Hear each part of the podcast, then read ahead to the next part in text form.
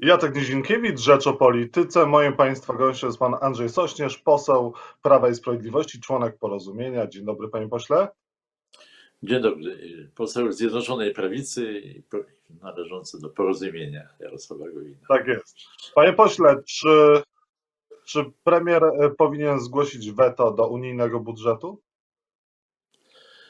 Jeżeli, bo w ogóle uzależnianie spraw gospodarczych, bo to są dotacje, służą generalnie rozkręcaniu gospodarki, od różnych innych uznaniowych i miękkich, miękkich tutaj warunków, bo co to jest praworządność, no to niby definicja prosta, zachowanie prawa, no ale już, już próba jej oceny, czy ktoś jest praworządny, czy też nie, no to, to, są, to są rzeczy miękkie, uznaniowe i to można, y, można w różny sposób interpretować. Więc uzależnianie y, rozwoju gospodarki od takich miękkich spraw uznaniowych jest niewłaściwe i dlatego jeżeli w ogóle, w ogóle dołączenie takich kryteriów, to można jeszcze inne kryteria y, miękkie do, dołączyć i, i uznaniowe, więc to jest niewątpliwie konieczne, żeby w ogóle spraw gospodarczych tak nie łączyć y, mocno z uznaniowymi kryteriami oceny zachowania poszczególnych państw. Czyli weto dla budżetu tak, jeżeli y, wypłata unijnych środków ma być powiązana z praworządnością. Popiera Pan to stanowisko? Nie, nie, nie, nie chodzi nawet o praworządność, ale w ogóle jakieś miękkie, uznaniowe kryteria, bo to, jest, to, nie są rzeczy, to nie są rzeczy czarno-białe. Jeden powie, że jest dobrze, drugi powie, że jest źle. I to i można tutaj za chwilę dołączyć, idąc tą ścieżką, można dołączyć inne kryteria, które tam komuś się podobają. Swoją drogą y, to, to taki dyktat y, trochę no myśmy już mieli, może wy jesteście bardziej uczuleni na to. Kiedyś tam, jak Moskwa zmarszczyła brwi, no tośmy musieli coś inaczej zrobić. To, to nie jest najlepsze doświadczenie naszych krajów, naszego bloku, kiedy mamy taki dyktat co do zachowania. Jak będziesz grzeczny, no to ci damy pieniądze. Zresztą pytanie, ile kosztuje e, honor, ile kosztuje niepodległość i na ile należy się w takich przypadkach uginać. Yy, reguły wydawania pieniędzy powinny być uczciwe, powinny być związane z gospodarnością, powinna nie być z, z tym związana korupcja i to takie kryteria można byłoby rzeczywiście twarde, bo korupcję też da się udowodnić. Natomiast i uznaniowe kryteria dla mnie to niewłaściwa droga dla spraw gospodarczych. A panie pośle, a praworządność w Polsce zarządów Zjednoczonej Prawicy ma się dobrze? Sędziowie są powoływani niezależnie od swoich poglądów i odwoływani bezwzględnie na swoje e, poglądy? Mamy pełną transparentność pracy prokuratury? Ja mam tutaj zawsze, to jest właśnie kwestia dyskusji. Jeden powie tak, drugi powie inaczej, ale ja tu się odwołam do, do innego. Bardzo dużo mówimy o trójpodziale władzy. Y, no i dobrze Tą koncepcję stworzono i tam przed 200 laty, czy, czy niecałymi.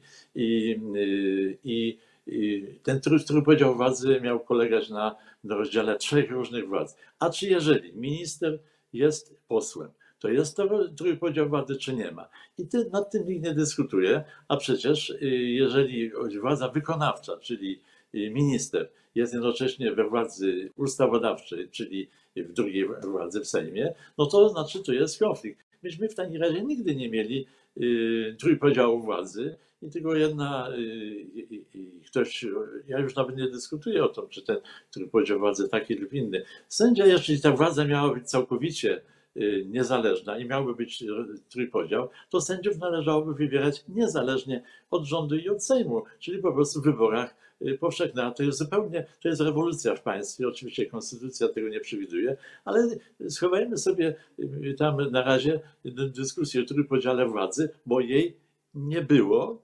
od, y, i, i, i, nie ma, ale nie w sensie, nie mówię to w sensie negatywnym, żeby, bo to nie jest nic nowego. Tak, tak w Polsce właściwie i w wielu krajach europejskich też bywało. Trójpodział władzy musiałoby być rzeczywiście rozdzieleniem tych wszystkich funkcji w sposób ewidentnie, że władza ustawodawcza tylko y, ustawy kreowała, władza wykonawcza je wykonywała, a sądy to oceniały z boku, że każdy byłby niezależny od siebie. Więc takie dyskusje toczymy, a trochę akademickie, żeby wykorzystując je do doraźnych celów politycznych, nie zastanawiając się nad tą generalną, to chyba Locke tam to, to, to sformułował po raz pierwszy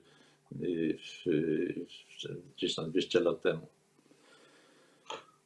Panie pośle, to ja jeszcze pana zapytam jednak akademicko o tym, o to, czy Zbigniew Ziobro powinien łączyć funkcję prokuratora, generalnego ministra sprawiedliwości, posła y, i, i szefa partii.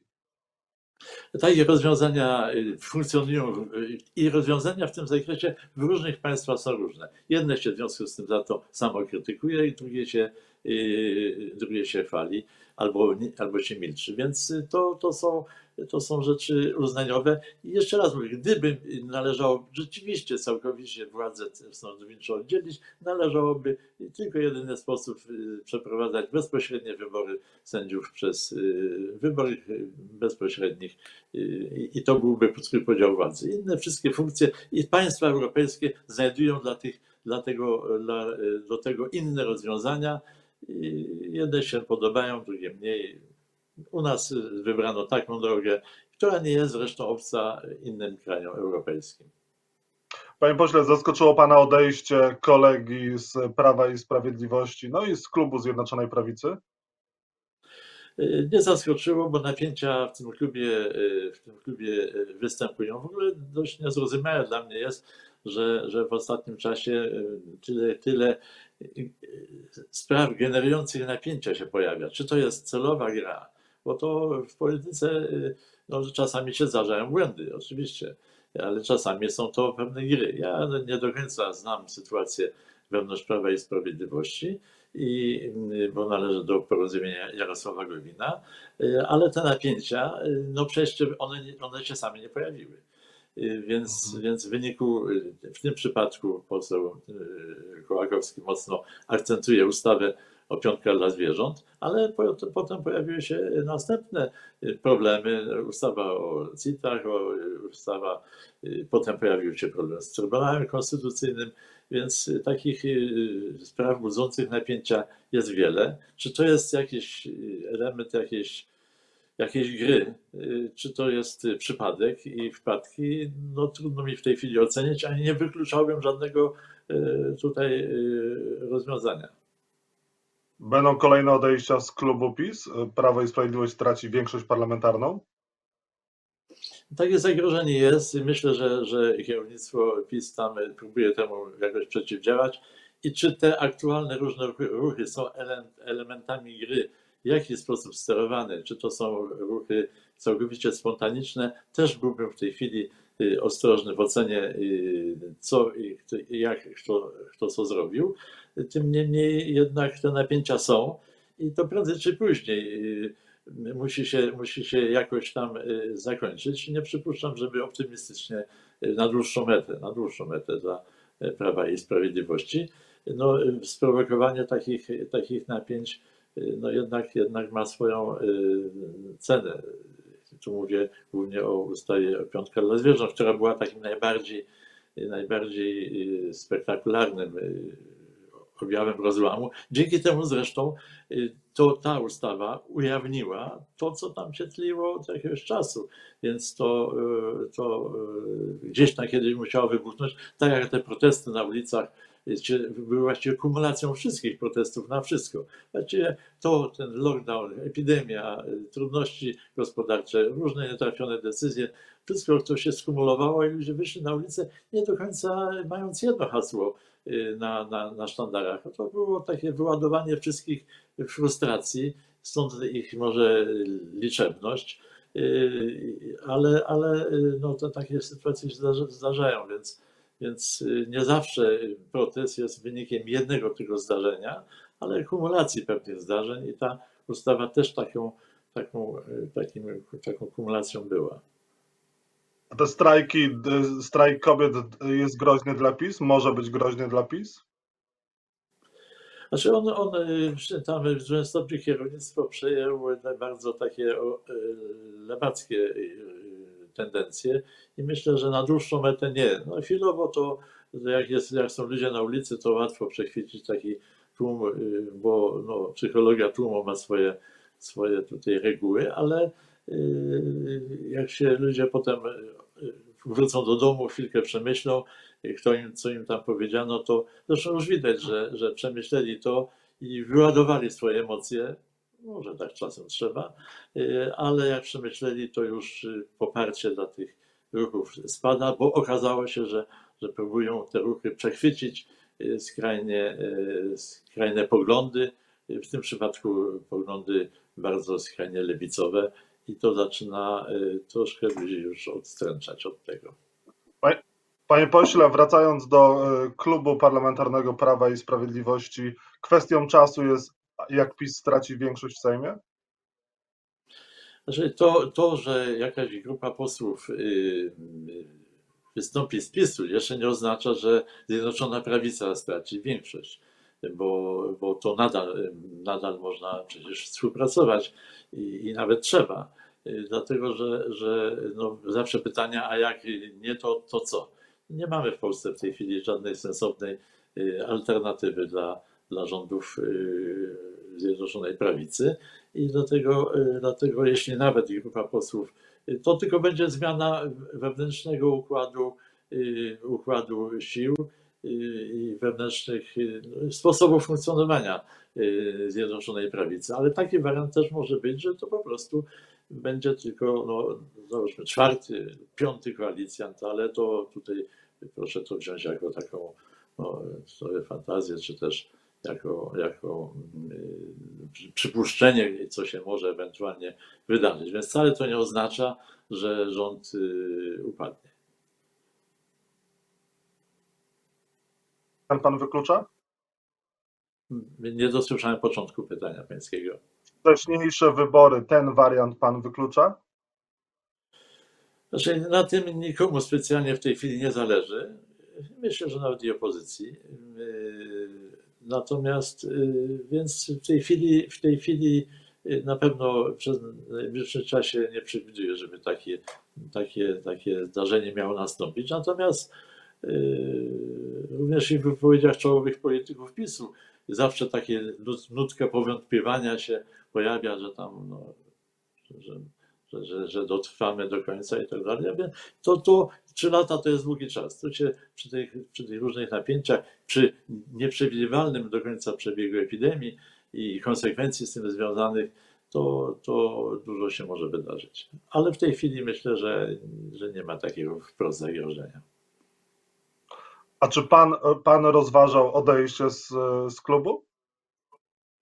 Ja przede wszystkim staram się przekonać do, do, do swojego programu. No, jeśli będzie skuteczny, jeśli ktoś inny może będzie skuteczniejszy, to, to bym tego nie wykluczył, ale to proszę na razie wziąć jako taka wariant. Ale w tej, w tej chwili, jak, jak Państwo wiecie, prze, prze, przekazuję swoje sugestie, chociaż muszę powiedzieć z małą skutecznością. Najczęściej mogę powiedzieć, a nie mówiłem, więc to jest mała, mała radość, tak, tak powiedzieć. I, I w ramach tej grupy staram się przekazać. Jeśli trzeba będzie inaczej, no to się zastanowię, ale w tej chwili. Cierpliwość się panu kończy. No tak, bo ileż można właśnie mówić, a nie mówiłem. No, to, to, to wszystko teraz te szpitale też budowane, nie wiem, w panice, albo ktoś specjalnie chce budować szpitale w takiej ilości, to, to w ogóle nie wiadomo, my nie mamy w ogóle strategii tej, tej walki z epidemią. Niedawno byliśmy jako mistrzowie świata na czołowych miejscach na świecie co do ilości zakażeń, mimo że nie jesteśmy najliczniejszym krajem świata. Przed nami były Indie, Rosja, Stany Zjednoczone, kraje dużo bardziej ludne, ale nie bardzo się różniły ich ilości zachorowań od nas. W Indiach bodajże było 40 tysięcy, a myśmy mieli 25 tysięcy, ale Indie mają dobrze, dobrze ponad miliard tam, w tej chwili nie pamiętam, a my mamy zaledwie 30 kilka milionów, więc tutaj byliśmy rekordzistami świata, ale mieliśmy kiedyś najlepszego ministra na świecie, więc w związku z tym chyba dlatego właśnie tak się stało. No, panie pośle, czy koronawirus w Polsce jest e, pod kontrolą, czy jednak pandemia rządzącym wymknęła się? No bo z jednej strony e, liczba zgonów jest bardzo wysoka, liczba zakażeń spada, ale też jest mniejsza liczba testów. E, no ale też rządzący Tak. ogłaszają triumf już nad koronawirusem. Nie, no to żeśmy znów, że, że ponownie zamknęliśmy y, działalność gospodarczą w wielu dziedzinach, no daje ten efekt. Są mniejsze kontakty i tak dalej. Swoją drogą, jak y, to wyjście na ulicę ludzi wcale nie spowodowało, to też jest zaskakujące, ale też powinna z tego wy- wyniknąć refleksja, że to wyjście ludzi na ulicę wcale nie spowodowało y, wzrostu, tylko wręcz przeciwnie, nam teraz spada. Y, No ale, ale to tu już nie chciałbym tak daleko już y, tutaj nic sugerować. Natomiast, natomiast y, rzeczywiście no, ogłaszamy y, co jakiś czas y, sukcesy.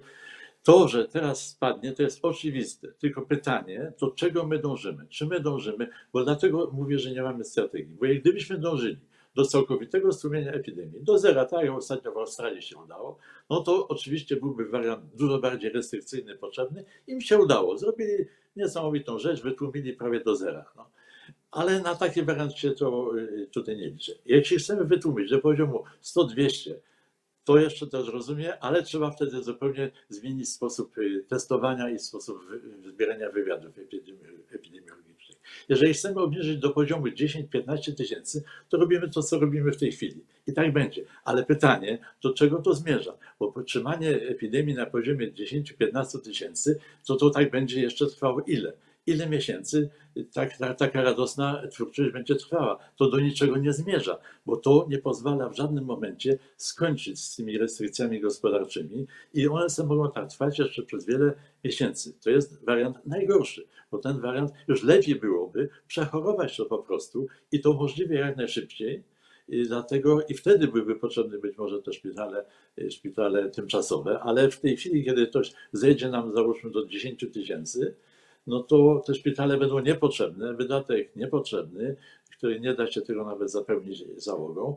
I tu my, po prostu nie mamy strategii, nie wiadomo do czego dążymy. Ja, gdybyśmy jasno powiedzieli, dążyłbym do tego, żeby jak najszybciej odblokować życie gospodarcze. To jest możliwe albo w tym pierwszym wariancie, yy, w tych pierwszych wariantach, yy, ale to było możliwe. W tej chwili przy takim rozpanoszeniu się epidemii, ona już nie da się, się nie da w tej chwili kontrolować. Ją należy po prostu przechorować. A jeśli ten czas przechorowania będzie długi, to długo będziemy mieć problemy gospodarcze. Więc lepiej byłoby to przechorować szybciej. To jest zjawiska biologiczne mają swoją dynamikę. My nie znamy jeszcze sposobu przebiegu epidemii, ale większość epidemii na świecie ma tą swoją, ma swoją kumulację, a potem samo to spada i, i, i, i, i, epidemia się kończy po jakimś czasie, no nie wiemy kiedy. Ale chyba dla nas byłoby lepszym, żeby się skończyła jak najszybciej, bo wariant pierwszy, stłumienie epidemii do prawie zera, nie wchodzi w rachubę, a wariant yy, trzymania na poziomie 10 tysięcy no jest yy, swoją przewlekłością poraża, bo on ma wtedy inne konsekwencje gospodarcze i znów będą protesty na ulicach, bo znów będą y, kumulacje różnych innych napięć społecznych i gospodarczych. Więc tutaj brak absolutnie strategii, działania chaotyczne, paniczne. Kontynuujemy budowę szpitali, które już w tej chwili nawet jednego nie potrafimy zapełnić pacjentami, a, y, a stoją wolne szpitale uzdrowiskowe, st- stoją wolne hotele. No zupełnie nie rozumiem, co, co, co, jaka jest, y, jaki jest pomysł. Y, Bardziej mi to przypomina działania paniczne i kto na danym zebraniu się głośniej odezwie, ten, ten wygrywa. No ale No, Minister, minister Adam Niedzielski powiedział, że oprawę, poprawę sytuacji widać w zmianie liczby dynamiki zachorowań, w dostępności infrastruktury i w mobilności. Najważniejsze, że infrastruktura szpitalna i łóżkowa cały czas gwarantuje, gwarantuje bezpieczeństwo Polakom. Czy to jest prawda, czy to jest myślenie życzeniowe, że jest zmiana liczby zakażeń i rzeczywiście ta struktura szpitalna gwarantuje bezpieczeństwo Polakom, infrastruktura y, jest na dobrym poziomie. przy, tym poziomie zakażeń y, rzeczywiście ta struktura jest wydolna, z trudnością, ale jest wydolna. Te szpitale, jeśli były, były dostępne, bo te szpitale y, tymczasowe, ten szpital tymczasowy na Stadionie Narodowym jakoś dziwnie nie jest dla pacjentów dostępny, y, tylko dla takich prawie że już zdrowych. No ale, ale y, załóżmy, że tam nastąpi jeszcze, jeszcze zmiana, więc, więc ta, ta, też ta, ta struktura jest wydolna, ale czy głównym celem walki z epidemią jest utrzymanie wydolności szpitalnictwa, czy też zakończenie tej epidemii i rozpoczęcie normalnego życia w państwie. Więc to jest właśnie znów pytanie, jakie sobie główne cele stawiamy. Oczywiście przekroczenie granicy y, wydolności szpitalnictwa ma swoje bardzo poważne konsekwencje, ale skoro budujemy taką ilość szpitali tymczasowych, no to przechorujmy tą epidemię jak najszybciej, y, bo już jej nie zatrzymamy. No, poziom tych, jak mówię, 10 tysięcy, bo nie, nie, tymi metodami, które w tej chwili prowadzimy, tam do tych 300-500 y, dziennie to my nie zejdziemy. Za bardzo ta epidemia się rozeszła, więc przy braku strategii, y, y, tylko to są wszystko działania operacyjne, chwilowe, na zasadzie odruchu Pawłowa najczęściej podejmowane, no i, i mamy tutaj, tutaj niejasną sytuację. Jeśli, jeszcze raz powtórzę, jeśli celem byłoby utrzymanie wydolności i ochrony zdrowia, to tak, no to, y, to ten poziom y, taki, taką wydolność systemu y, jako tako zabezpiecza. No ale czy to jest ostatecznym celem walki z epidemią? Czy mamy cały czas trzymać Polaków w takim zamrożeniu gospodarczym w niektórych dziedzinach, bo niektóre tam funkcjonują, ale są dziedziny, które absolutnie nie, nie funkcjonują i nie zarabiają i tam grozi tym ludziom bankructwo. Czyli lockdown według Pana nie powinien wchodzić w grę i powinniśmy te gałęzie gospodarcze, które teraz są pozamykane, odmrażać już, otwierać. Tak jest. Y, powinniśmy odmrażać, oczywiście cały czas utrzymując dość ścisły reżim, ale taki osobisty, obywatelski. Każdy te maseczki, szeroko dostępne środki odkażające, ten spirytus przemywany, choćby w tych supermarketach, jakoś tak w supermarketach nie pojawiły nam się wielkie ogniska zakażeń, prawda? Mimo, mimo że tam wszędzie na wejściu jest, jest, jest, jest, ta, jest, są środki odkażające, więc y, zachowanie pewnego dystansu, y, maski i odkażanie i przy tym dystansie y, no, resztę już nie, nie zamrażać, odblokować, bo tą epidemię po prostu trzeba przechorować. Do szczepionki to jeszcze do lutego, a w międzyczasie są miesiące kolejne i, i, i jak z tym wszystkim żyć. Nie? Panie pośle, no ale tak jak pan powiedział, Szpital Narodowy świeci pustkami, nie przyjmuje pacjentów z przepełnionych placówek, brakuje worków na zwłoki, brakuje tlenu, szpitale przestają testować personel, liczba zgonów nie spada, liczba pozytywnych testów nie spada, liczba zajętych respiratorów nie spada, liczba hospitalizowanych również nie, nie spada i zgodnie z GUS e, liczba zgonów w kraju podwoiła się w ciągu pięciu tygodni. A rząd tam mówi, że jest lepiej. Pytanie, czy rząd kugluje, czy jednak oszukuje Polaków w sprawie pandemii? Nie, nie nazwałbym tego oszukiwaniem, ale dużo jest y, PR-u, dużo jest y, propagandy. No oczywiście nie można też siać paniki. To też jest y, niewskazane. Ale myślę, że nie można też zaprzeczać rzeczywistości, bo wtedy rząd staje się niewiarygodny. A czasami mam wrażenie, że, że, tak, że tak mówi się, no bo nie, nie zwracając uwagi na to, że coś jest sprzeczne z codzienną obserwacją Yy, obywatela. Dlaczego teraz jest mniej testów? Pojawiło się nowe zjawisko. Pacjenci ukrywają i nie chcą przyjmować, i to mam sygnał od lekarzy rodzinnych, nie chcą przyjmować skierowań, bo no to, to wszystko za długo trwa. Y, obywatele boją się, że muszą pójść na kwarantannę, która nie wiadomo kiedy się skończy, no bo sanepid nie nawiązuje często kontaktu. Cały czas nie wiem, dlaczego nie potrafiliśmy poprawić funkcjonowania sanepidów. Jest tyle, tyle miesięcy, a my ciągle tylko o tym opowiadamy. I, i obywatele zaczynają się bać, będzie kwarantanna, nie wiadomo kiedy się skończy. Cała rodzina. I to zjawisko zaczyna być powszechne. Pacjenci odmawiają przyjmowania skierowań na na y, testowanie. I to jest zjawisko i dlatego, dlatego tu mamy taki niby wysoki wskaźnik y, trafionych, trafionych testów. To to też powinno wzbudzić refleksję i zaniepokojenie, co się właściwie dzieje, czyli my, to skupienie się na pacjentach objawowych spowodowało, że ciągle nie wiemy, jak naprawdę ta epidemia jest rozpanoszona, a jeszcze przy ukrywaniu przez pacjentów tego faktu, niektórzy się w ogóle już nie zgłaszają do, do lekarza z epidemią. Znam takie przypadki, ewidentnie przechorowane, zakazili się, ale te, więc te, tego typu y, działania powodują, że żyjemy w pewnym fikcyjnym obrazie epidemii, i, i, i w związku z tym fikcyjnie podejmujemy yy, lekarstwa, działania. Szpitale. Panie pośle, musimy kończyć, musimy kończyć powoli. Musimy kończyć, ale mam jeszcze do Pana dwa pytania. Proszę tylko o krótkie odpowiedzi. Pan według, e, Pan jako lekarz i człowiek, który się e, zajmuje pandemią, obserwuje e, i uważa, że wie, co powinno się zrobić, uważa, że święta w tym roku no, powinny zostać odwołane, święta Bożego Narodzenia i z rodziną spotkamy się na Wielkanoc?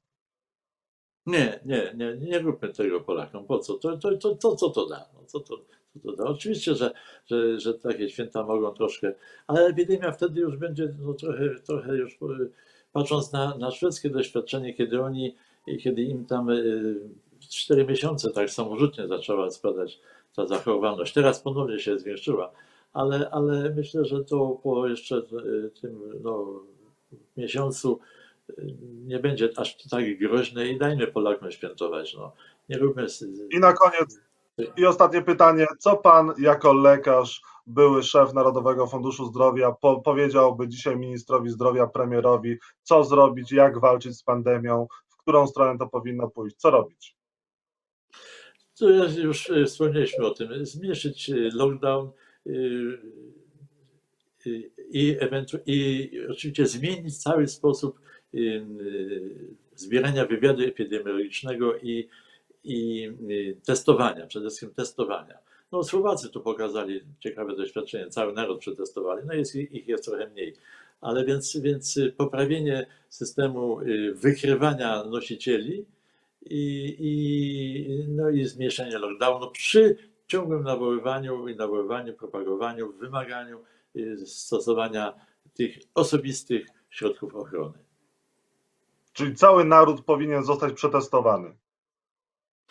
Y, to nie wiem, czy to by się udało, ale, ale zdecydowanie więcej powinniśmy testować po to, żeby powiadomić tych ludzi, i że, żeby oni, oni uważali na innych, że, żeby oni już nie, nie zakażali. Przede wszystkim groźnie, chociaż y, nie wiem, trudno powiedzieć, ilu ich jest, są ci, którzy nie mają objawów, więc oni, oni nie, niechcący zarażają. A, to, a skoro my mamy tylko tyle trafionych i do tego objawowych, to znaczy, że mamy całą masę pacjentów y, poza, poza systemem. Myślę, że już osób, które się zetknęły z wirusem, to już możemy liczyć y, nie, nie w setki tysięcy, ale w miliony, może dwa miliony ludzi już w Polsce zetknęło się z wirusem, ale to są wszystko supozycje, to są wszystko y, co można wnioskować na podstawie śmiertelności, bo ta śmiertelność na całym świecie utrzymuje się mniej więcej, nie przekracza 1%. Czyli wziąwszy pod uwagę ilość zmarłych, uznając, że to jest 1%, można mniej więcej wyliczyć, ile osób y, zachorowało, zetknęło się z wirusem, zakładając śmiertelność 1%. Niektórzy mówią 0,7%. Andrzej Sośnierz był Państwa i moim gościem, członek porozumienia Zjednoczona Prawica, jeszcze klub parlamentarny Prawa i Sprawiedliwości. Dziękuję za rozmowę. Dziękuję.